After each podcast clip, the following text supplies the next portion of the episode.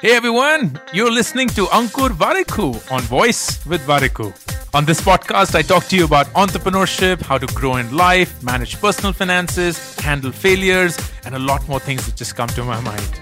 The episode begins. At 24, I felt like I was 40 years of age because every young person thinks that they're already old. And I felt terribly old as well. I felt my life was over. I saw my friends doing so much better than me while I was still struggling to make sense of where I was in life. It was a tough time. Funny enough, I'm 43 right now. And I frankly don't feel a day older than, say, 28, at best 30. I feel I'm just getting started. There's so much to look forward to. I'm at peace with myself. And I frankly couldn't care less about how others are doing.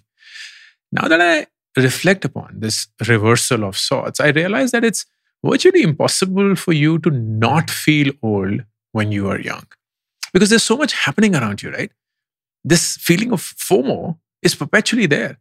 So much is happening in a single day that you feel that if you're not ready for it, you're going to miss out on a lot.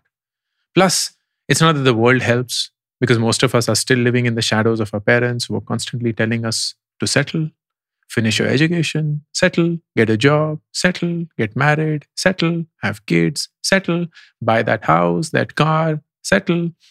And we feel we are on this treadmill, we are on this timeline that we didn't choose for ourselves. We were thrown into it. And we were thrown into it without our permission.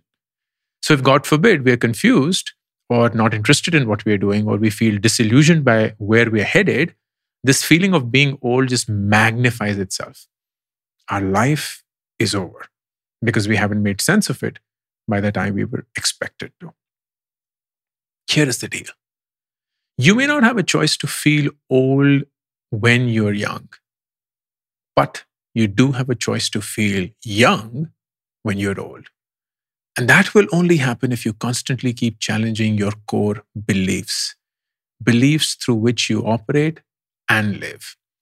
I had beliefs in my life I believe that going to the US was the only way to get a grand life. I believe that education and college was the only way to earn respectable income. I believe that if I made a promise to my parents, then going back on that promise was betrayal or me not being a good son. I believe that if I was good at something, I will automatically become happy doing it. I believe that I would be happy if the world liked me. But today, I know all of these beliefs were limiting.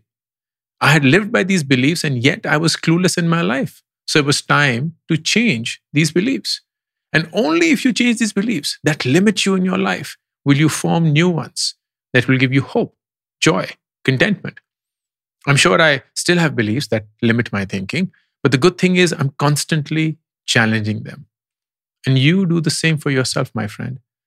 Ask yourself, what are my core beliefs that tend to limit me and not set me free. You're not already old.